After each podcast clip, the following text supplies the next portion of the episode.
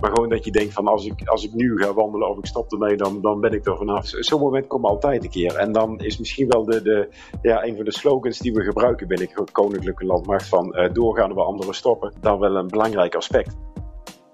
Ja, dat is wel de spijker op de kop. Mijn leven is wel lekker overzichtelijk.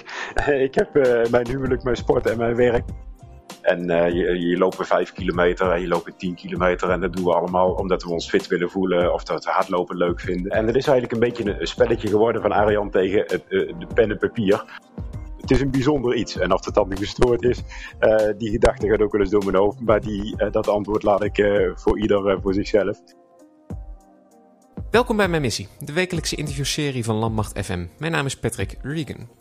Vorige week liep kapitein Arjan van Binsbergen de Ultra Trail du Mont Blanc. Uh, de meest prestigieuze ultratrail ter wereld.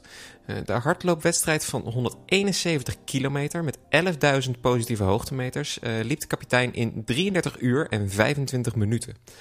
hij werd daarmee de snelste Nederlander en eindigde in de beste 10% van het totaalklassement. Welkom Arjan. Dankjewel. Ik kan dit interview eigenlijk maar met één vraag beginnen. J jij liep 170 kilometer, klom 11 kilometer in ruim 33 uur. Wat bezielt je? Ja, uh, om tot, uh, tot deze race te komen, dat, daar zit wel een heel traject aan vooraf. En uh, het is niet zo dat je s morgens wakker wordt en dan je, weet je wat, ik ga eens trainen voor de Ultra Trail Mont Blanc en daar schrijf ik me voor in. Um, de, de weg daar naartoe is, is best wel lang geweest. Uh, eigenlijk begint alles gewoon met, met het, stukje hardlopen zoals heel veel van ons dat uh, zullen kennen.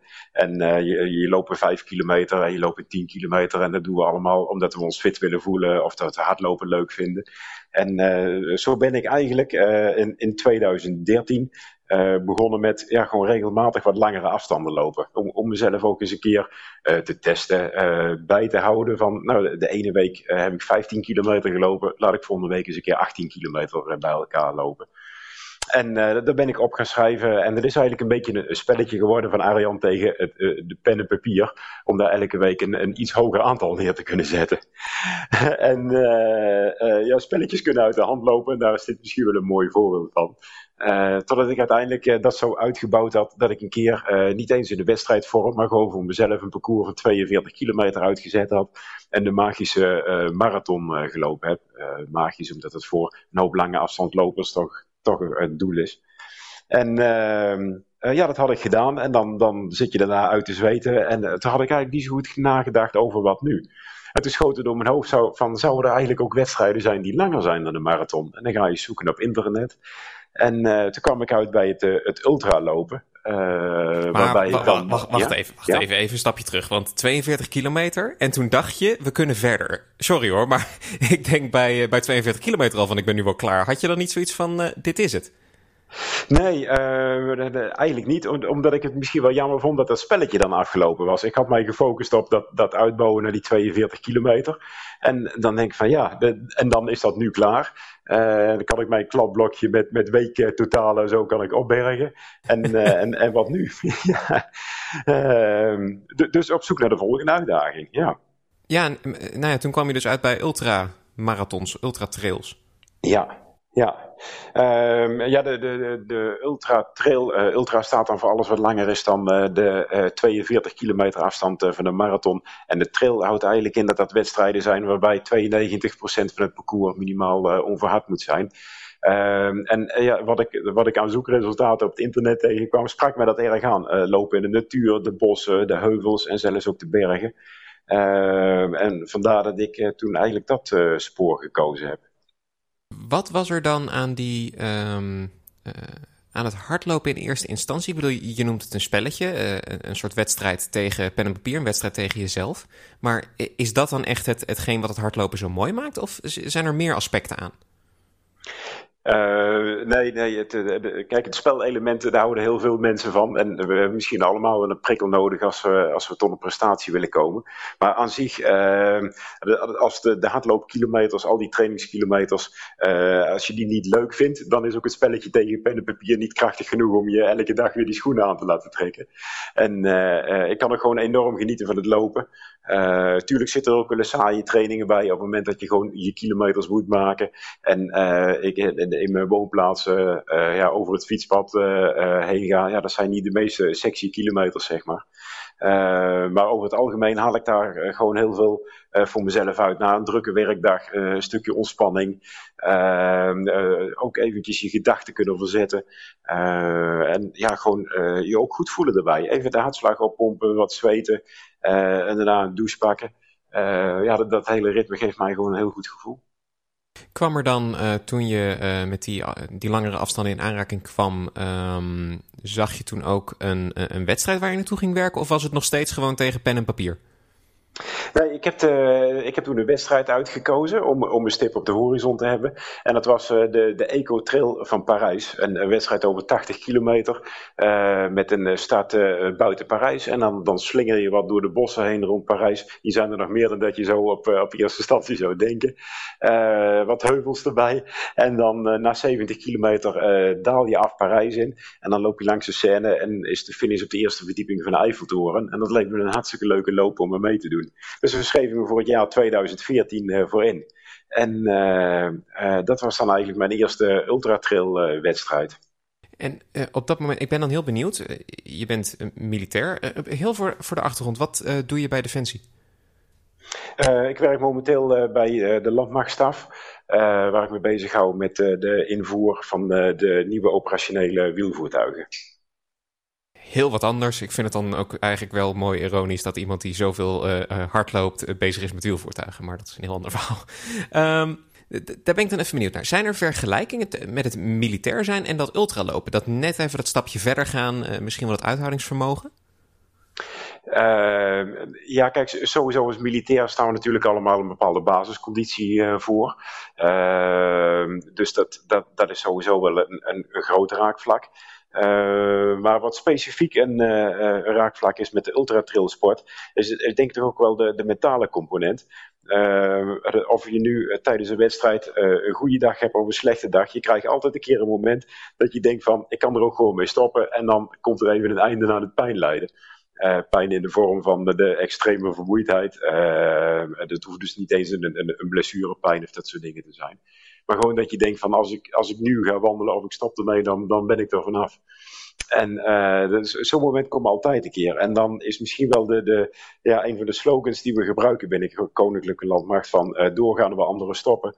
Uh, dat is dan, dan wel een belangrijk aspect. Dat je jezelf daar overheen zet en gewoon blijft gaan. en dus niet stopt. Na dan die wedstrijd in Parijs, dan komt er meer. Want van 80 naar 170 kilometer gaan, dat is niet een stap die je in één keer maakt. Um, hoe is dat proces dan verder gegaan?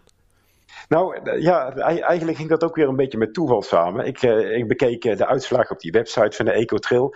En er stond ook een, uh, op die, die website stond een, symbooltje van een hardlopertje bovenop een bergtop. En dat vond ik wel een, een, grappig poppetje. En ik denk, waar is dat eigenlijk van? En toen bleek dat ik een aantal kwalificatiepunten gehaald had voor de Ultra Trail Mont Blanc. Nou, daar had ik toen nog nooit van gehoord. En dan ga je daar ook eens op googlen. En ja, dan, dan kom je daarbij uit en dan blijkt dat toch een van, een van de, en misschien wel de wedstrijd eh, uit de ultratrailsport uh, te zijn. Uh, en dan zie je dan allerlei spectaculaire filmpjes van. En dan denk ik, nou, Parijs, dat was nog de bossen en, en, en wat heuvels. De Ultra Trail Mont Blanc zijn gewoon bergen. Je ziet besneeuwde toppen en, en, en rotsvlakten waar je overheen loopt. Wat, wat sommige stukken ook gewoon niet eens een pad is, maar gewoon van het ene lintje naar het andere lintje lopen over een stenenvallei heen. En ik denk, ja, dat is toch weer een hele andere koek. Uh, dat is vast niks voor mij. Totdat je er een nachtje over slaapt en nog een keer een nachtje over slaapt. En, ja, en dan voel je hem natuurlijk al aankomen. Dat is dan toch ook weer dat, dat spelelement. En je denkt, nou, als ik nou nog eens een paar wedstrijden uitzoek, dat ik nog meer van die kwalificatiepunten krijg, dan kan ik misschien daar wel aan meedoen. En dat was eigenlijk de vervolgstap richting mijn eerste Ultra Trail Mont Blanc uh, eind 2015. Voordat we echt naar die Ultra Trail Mont Blanc gaan, dan ben ik toch wel benieuwd hoe, hoe dat trainen dan gaat. Want je zei, eh, je moet lopen zelf ook leuk vinden, maar um, ben je dan heel um, ja, strategisch en ga je kijken van oké, ik moet dus, uh, deze dag zoveel lopen, die dag zoveel. Of is het veel meer een gevoelsding waarbij je gewoon steeds probeert te groeien en een beetje op gevoel steeds verder gaat lopen? Ja, ik, eh, ik ben begonnen met, met op het gevoel. Want zo was ik ook begonnen met pen en papier en de vijf kilometer. En ik denk van, nou ja, goed, als ik dit gewoon uitbreid, komt het goed. Op een gegeven moment kom je toch aan zulke afstanden toe en ga je ja, zulke uh, onbekende gebieden betreden, dat je toch goed advies daarbij nodig hebt. En ben ik bij een hardlooptrainer terechtgekomen die ook verstand had van, van echt de lange afstanden. Een hele ervaren trainer. En toen zijn we samen eens gaan kijken van hoe, hoe kunnen we dit nu allemaal wat meer structuur geven. zodat de progressie sneller gaat. maar ook dat er het, ja, het optimale uitgehaald kan worden uit, uit de voorbereidingen voorbereiding versus wedstrijd zelf. Um, om een wedstrijd te lopen van uh, eh, 80 of 170, ik bedoel bij die afstanden dan uh, geldt het sowieso. Heb je wel een bepaalde mindset nodig en misschien ook een bepaalde trance of iets waar je in loopt, dat ieder stapje maar weer doorgaat? Ja, het is mindset, dat, dat, bouwt zich altijd op in, in de voorbereiding naar een wedstrijd toe. Er hoort bijvoorbeeld ook wel parcours verkennen bij.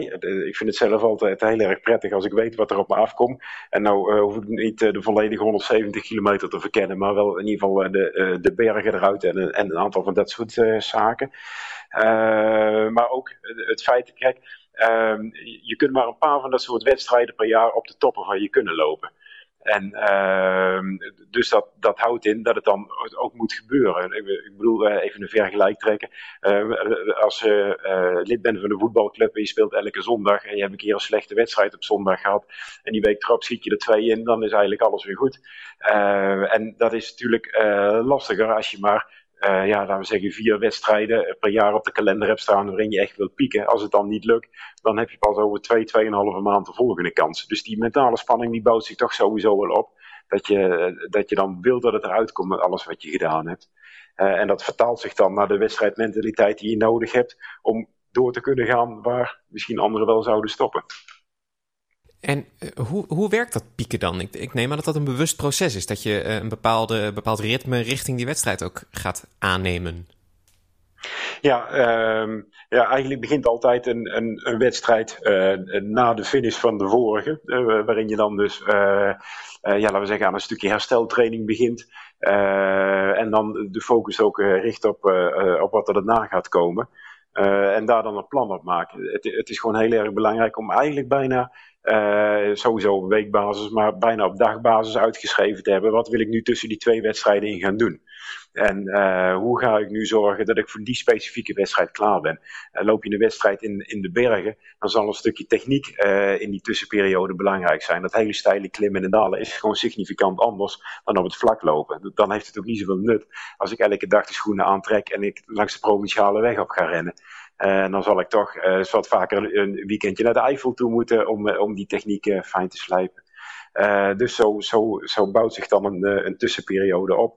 Uh, en als er wat vlakkere wedstrijd is, dan kan het bijvoorbeeld ook belangrijk zijn om gewoon inderdaad wel weer die, die, gewoon die vlakke kilometers uh, te maken. Dus elke, elke voorbereiding kent een, een, een specifiek, specifiek ja, vooruitblik naar wat de wedstrijd inhoudt. En je omschreef um, voor dit gesprek in de in de dagen naar zo'n wedstrijd toe, dat je echt eh, eigenlijk vrijwel niet meer loopt. Dat je heel rustige trainingskilometers dribbelt om dan maar klaar te zijn voor die wedstrijd. Ja, ja de, de, de laatste week heb ik eigenlijk altijd een, uh, een vast patroon. Je hebt dan uh, uh, race day, D-day. en dan D-1 loop ik eigenlijk nooit. En D-2 loop ik 5 kilometer. En D-3 loop ik 5 kilometer. Uh, als ik een wedstrijd in de bergen loop, zijn dat dan wel twee keer vijf kilometer waarin ik echt dat klimmen en dalen nog eventjes doe. Niet in mijn hoog tempo, maar wel om mijn benen nog even van oké, dit, dit, is het ritme wat bij deze wedstrijd hoort. Uh, en ja, dat, zijn natuurlijk maar, maar hele korte afstanden. Uh, op een gegeven moment heb je het werk ook gedaan. En dan is het belangrijker dat je lichaam is uitgerust en dat je fit bent. Zeker ook omdat over die lange wedstrijden de nacht doorgaan. Of zoals de Ultra Trail Mont Blanc zelfs in de tweede nacht uh, finishen. Dan is, uh, is rust een belangrijkere factor dan nog weer kilometers maken. We hebben het nu over nachten. Um, je hebt ook 24 uur wedstrijden gedaan voordat we dan echt bij die Ultra Trail Mont Blanc terechtkomen. die, die omschreef je als vlakke rondjes van een kilometer dat lijkt me een heel andere soort uitdaging dan ook. Ja, ja, ja. Het is, uh, mensen vragen wel eens van uh, de 24 uur race, wat is dat dan precies? Ik zeg nou, eigenlijk kun je het best omschrijven als één lange koepeltest. de rondjes zijn inderdaad 1 kilometer of anderhalf, hangt net een beetje vanaf van het parcours wat er is uitgezet. Ehm, en, en, het is een bijzondere tak van de ultraloopsport. ik ben daar toevallig in verzeild geraakt in 2015. Uh, toen heb ik aan het Nationaal Kampioenschap 24 uur meegedaan. Uh, en plots werd ik ook nationaal kampioen die dag. Um, en ja, het, het, het, het, is een heel bijzonder iets. En uh, het, is niet leuk, want uh, als je in de bergen loopt, uh, dan heb je af en toe even die prachtige vergezichten. Tijdens de wedstrijd kun je daar wat minder van genieten dan tijdens de trainingsperiodes. maar vooruit, de, de omgeving is ook inspirerend. ja, en dat rondjes lopen, dat is eigenlijk gewoon een mentale vechtpartij tegen jezelf. En die fascineert mij, die strijd tegen mezelf. Dat je na 15, 16, 17 uur telkens datzelfde rondje Uh, en weer langs je verzorgingspost elke keer komt waar dat stoeltje staat. Waar het zo lekker zou zijn om even te gaan zitten. In ieder geval even te stoppen met, uh, met lopen. Ehm, maar als je voor die topprestatie wil gaan, moet je vooruit blijven bewegen. En dan mag best wel eens een keer een wat lager tempo zijn om even van, van, van ja, benenritme te veranderen voor een stukje ontspanning. Maar je moet wel blijven gaan, wil je uiteindelijk toch een afstand halen waarmee je uh, meedoet om de voorste plaatsen. En, maar dat mentale gevecht met dat stoeltje waar je elke keer langskomt, dat fascineert me. En uh, het, bijzondere daarvan is wel, je, je moet zo'n uh, mentale strijd met jezelf niet te vaak aangaan. Ik geloof er niet in om vier, vijf van dit soort wedstrijden per jaar te doen. Uh, maar één of twee keer per jaar hiervoor opladen is, wel een bijzondere leuke uitdaging. Maar ben je dan niet ja, een hele confronterende, hele botte vraag. Maar ben je niet ook een klein beetje gestoord om dit te moeten kunnen? Uh, nou ja, toevallig heb ik laatst nog ergens gelezen van je hoeft niet gestoord te zijn, alleen maar voorbereid. en dat vond ik ook wel weer een leuke, leuke kwinkslag. Maar eigenlijk is het wel, wel een, een, het is een bijzonder iets. En of het dan gestoord is, die gedachte gaat ook wel eens door mijn hoofd. Maar die, dat antwoord laat ik voor ieder voor zichzelf. het is bijzonder, laat ik het zo zeggen. um, ik denk dat we nu maar bij de UTMB, de Ultra Trail du Mont Blanc, uit moeten komen. Um, jouw eerste ervaring nou? Want je, je wordt dus uitgenodigd. Uh, je wordt ook ingelood, als ik het goed zeg. Ja, ja, dat klopt. Na kwalificatie uh, geef je uh, op dat je aan de punten hebt voldaan. Dat wordt door de organisatie gecontroleerd. En dan bij een overschot, en dat is eigenlijk elk jaar bij een overschot aan het maximale deelnemeraantal, vindt er een loting plaats. Hoe was het dan dat je daaraan mee mocht gaan doen? Is dat echt een moment van trots? Heb je dan een soort doel bereikt al? Ja, in, in 2015 was natuurlijk mijn, mijn loopcarrière ook nog redelijk nieuw. En uh, 2014, 2015 waren de eerste twee uh, seizoenen geweest. En dan denk je wel dat je al best wel wat ervaren bent. Je hebt wel wat races gelopen, je hebt die punten bij elkaar, je bent ingelood voor de UTMB. En dan sta je daar in Chamonix in het startvak. En dan begin je aan een, aan een ronde rond die Mont Blanc. En eigenlijk kom je erachter dat je nog helemaal niet zoveel weet. En wat dat betreft is mijn eerste Ultra Trail Mont Blanc een, een hele leerzame geweest, ook een hele zware. Ja, dan ga ik hem toch vragen. Voor, voor het leerzame, eh, zijn er dan breekmomenten? Zijn er echt momenten dat je denkt van waar ben ik aan begonnen? Ja, ik heb naar, uh, naar een kilometer of 110 uh, kom je in het plaatsje uh, La Folie. En uh, daar is ook een, ja, een, verzorgingspost waar je dan even wat te eten en te drinken kunt krijgen. maar ook de watervoorraad in je rugzak weer bij moet vullen. En dat soort zaken, dus even wat handelingen verrichten. En daar ben ik toen gaan zitten. En toen heb ik ook heel kort even met mijn vrouw gebeld. En gezegd van, nou, dit, dit overstijgt alles wat ik tot nu toe heb meegemaakt. En ik vraag me af of het nog heel veel zin heeft om door te gaan. Want de benen willen gewoon echt niet meer. En toen heeft ze gezegd van, uh, sta maar gewoon op en ga eerst maar een stukje wandelen. En dan kijk, nou, kijk gewoon weer. Kijk gewoon eventjes wat er, wat er nog in zit. Stop niet aan het tafeltje, maar dan maar uh, in beweging. En uh, dat ben ik gaan doen. En het wonderbaarlijke is dan toch ook wel weer dat je lichaam herstelt. En dat je met wandelen en heel zachtjes dribbelen en een beetje sneller dribbelen. En dan vanzelf in één keer toch weer aan het rennen bent. Uh, en dan bereik je dat punt dat je denkt, nou nu is uh, de finish in Chamonix niet zo heel ver meer. En dat geeft dan ook weer mentale moed. Toch mooi dat dan ook hier de steun van het thuisfront wel mooi is. Ja, ja, absoluut. Uh, je, je, zit zelf continu in je wedstrijdbubbel. Uh, dat is ook goed, dat, dat heb je ook nodig om, te kunnen presteren. Maar ook om jezelf uh, ja, een aantal essentiële vragen te blijven stellen. Hoe zit het met het drinkvoorraad wat ik in mijn racevest heb? Hoe ver is nog tot de volgende verzorgingspost? En hoe ver tot die post daarna? Met andere woorden, moet ik het hele systeem daar optoppen? Of heb ik aan, aan halfvullen genoeg? hoe zit ik met eten? Wat heb ik eigenlijk gegeten? Waar zitten de zware technische klimmen nog? Hoeveel krijg ik er van. Uh, maar ook hele, hele basale vragen als uh, wanneer heb ik nou eigenlijk voor het laatst geplast? En dat is gewoon van, van hoe doet mijn lichaam het? Die vragen worden overigens steeds moeilijker om een antwoord op te geven. Het lijken hele eenvoudige vragen. Uh, alleen na uh, ruim 20 uur wedstrijd kunnen er best wel complexe vraagstukken zijn. En uh, dan, dan, is het af en toe gewoon lekker om even iemand te spreken waar het dus niet over die basale vragen gaat. Maar inderdaad, dan iemand die tegen je zegt van joh, uh, sta op en ga weer even een stukje lopen. En dat geeft dan een hele verhelderende kijk op de zaak. En als je dan zo'n die wedstrijd uitloopt, volgens mij had je in de eerste, de eerste keer dat je meedeed, ook al was het een confrontatie, had al best wel een goede uitslag. Hoe, hoe is het dan om over die finish heen te lopen? Ja, dat was fantastisch. En uh, ik had toen wel het gevoel uh, dat er veel meer in gezeten had. Ik deed er bijna 35 uur over. En met name het laatste stuk waren mijn benen gewoon echt op. En heb ik ook nog een paar aardige valpartijen gehad. dus ik kwam nog, nog gehavend over de finish ook. En blijdschap dat ik hem voltooid had. Alleen wat toen ook door, door mijn hoofd speelde. Van, ja, dit had eigenlijk veel beter gekund. Met meer kennis en een betere voorbereiding. moet ik wel zeggen dat toen ik daar een paar dagen later nog een keer over nadacht, toen denk ik van ja, uh, deze gevoelens van tevredenheid zijn gewoon heel erg onterecht. Want je hebt voor het eerst in deze, uh, deze mega mooie wedstrijd gelopen. Je hebt de finish gehaald. Uh, wat, ook, wat ook best wel een groot aantal niet lukt bij hun eerste poging. en, en wees daar nu maar gewoon trots op. En dus dat gevoel overheerste uiteindelijk. Maar met gemengde gevoelens ging ik over de streep. En dan kreeg je in 2017 je tweede kans. Ja, ja. Uh, eigenlijk in 2016, toen was ik ook ingelood. Uh, toen had ik uh, blessureproblemen in de zomer. Dat was overigens de eerste tegenslag. Sinds dat ik in 2013 met pen en papier aan deze hobby begonnen was. en toen heb ik de wedstrijd af moeten zeggen. en in 2017 kreeg ik een nieuwe kans. Ja, ja. En toen toch met twee jaar ervaring verder.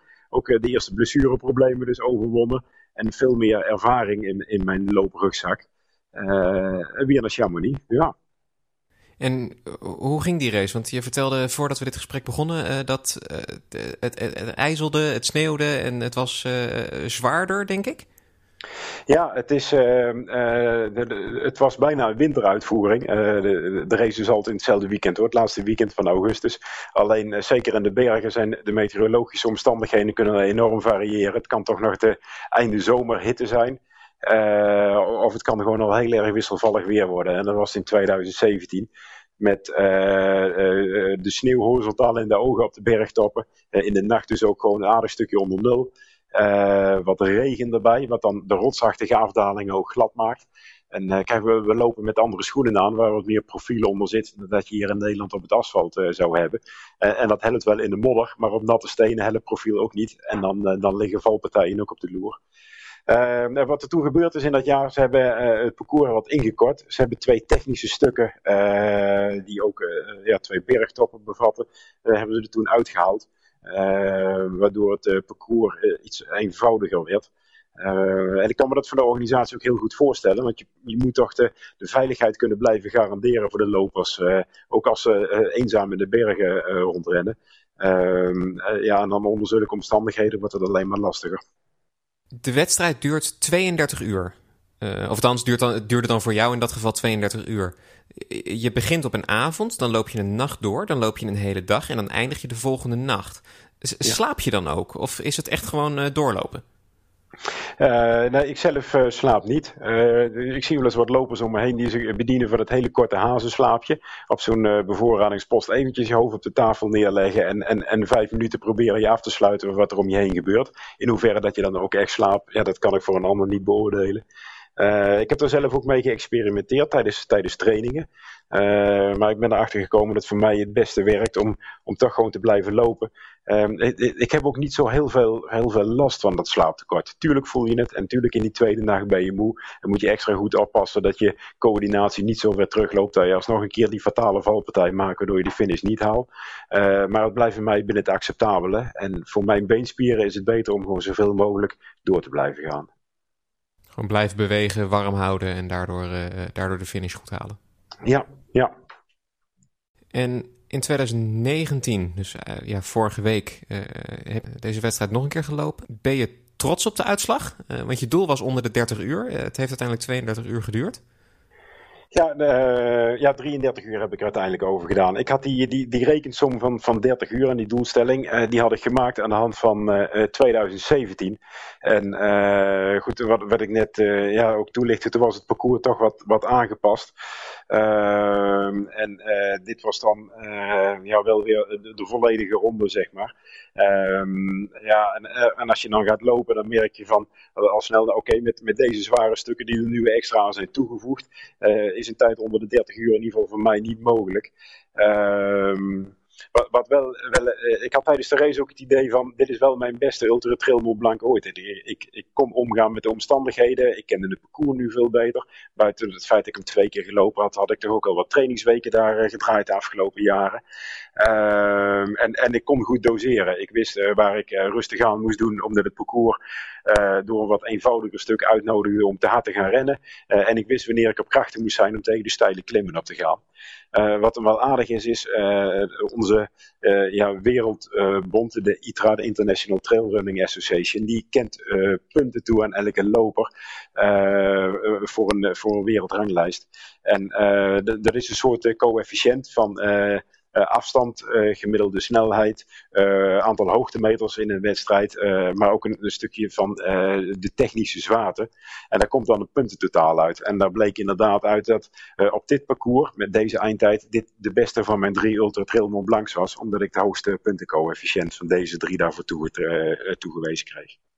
Voordat ik je ga vragen naar je, je toekomstplannen. Um, je hebt een vrouw thuis je hebt werk, je doet dit. Hoe ziet jouw week eruit? Ben je alleen maar met die drie dingen bezig? Of? Ja, ja, dat is wel de spijker op de kop. Mijn leven is wel lekker overzichtelijk. Ik heb uh, inderdaad uh, mijn huwelijk, mijn sport en mijn werk. en, en daar, daar bestaat mijn hele dag uit. En de uren die dan over zijn, slaap ik. hier gaat gewoon zoveel trainingstijd in zitten, ook om op, op dit niveau te kunnen blijven presteren. Uh, dat er eigenlijk geen ruimte meer is eh, voor, voor andere zaken. Uh, en dat is ook wel eens jammer. Je merkt bijvoorbeeld in je vrienden- en kennissenkring, ja, dat, dat, die contacten komen op een heel laag pitje te staan.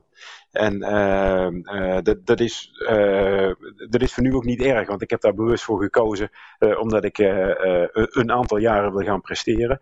in januari word ik 46, je kun je afvragen hoe lang ik het op dit niveau nog volhoud. Maar uh, voorlopig heb ik hier heel veel plezier aan en heb ik vrede met deze keuze. En je zit nu midden in het herstel van, van deze, deze, laatste, deze laatste race. Um, heb je al een volgend doel op de horizon of is dat nog even, ligt dat nog in het midden? De, uh, er zit nog één grote race aan te komen voor mij dit seizoen. En dus op 26, 27 oktober doe ik mee in het wereldkampioenschap 24 uur. Uh, dus uh, mag ik nog een tweede keer voor het nationale team uitkomen. Heb ik in 2016 ook gedaan. Toen op de trail. en nu dan in het Nederlands team voor de 24 uur. Dus je gaat weer eh, rondjes lopen langs dat stoeltje iedere keer. Ja, ja, ja, ja. deze keer geen kilometer, maar anderhalf. Dus dat, uh, dat maakt het in ieder geval iets, iets, meer variatie. ja, ja, iets meer variatie, ja, ja, ja. Maar het is wel weer een dodelijk saai rondje. Fantastisch. Heel veel succes daarmee. Uh, en onwijs bedankt voor je, voor je tijd vandaag. Uh, ja, dankjewel. Graag gedaan. Onwijs bedankt voor het luisteren. Mijn gast vandaag was kapitein Arjan van Binsbergen. Ben je nou fan van de show? Help ons door een review achter te laten Apple Podcasts of Stitcher. Of raad de show aan bij vrienden, familie, collega's. En ben je nou benieuwd naar een onderwerp dat wij moeten behandelen? Tweet dan met de hashtag Mijn Missie of stuur ons een bericht op Facebook en Instagram. Mijn Missie is een productie van de Koninklijke Landmacht. Nieuwe afleveringen komen iedere maandagochtend online en je vindt ze in de meeste podcastspelers. Gewoon zoeken op Mijn Missie. Abonneer je en mis geen enkele aflevering. Je volgt de Koninklijke Landmacht via Twitter, Instagram, Facebook en YouTube en check defensie.nl voor het laatste nieuws rondom de krijgsmacht. Nogmaals, onwijs bedankt voor het luisteren en tot volgende week.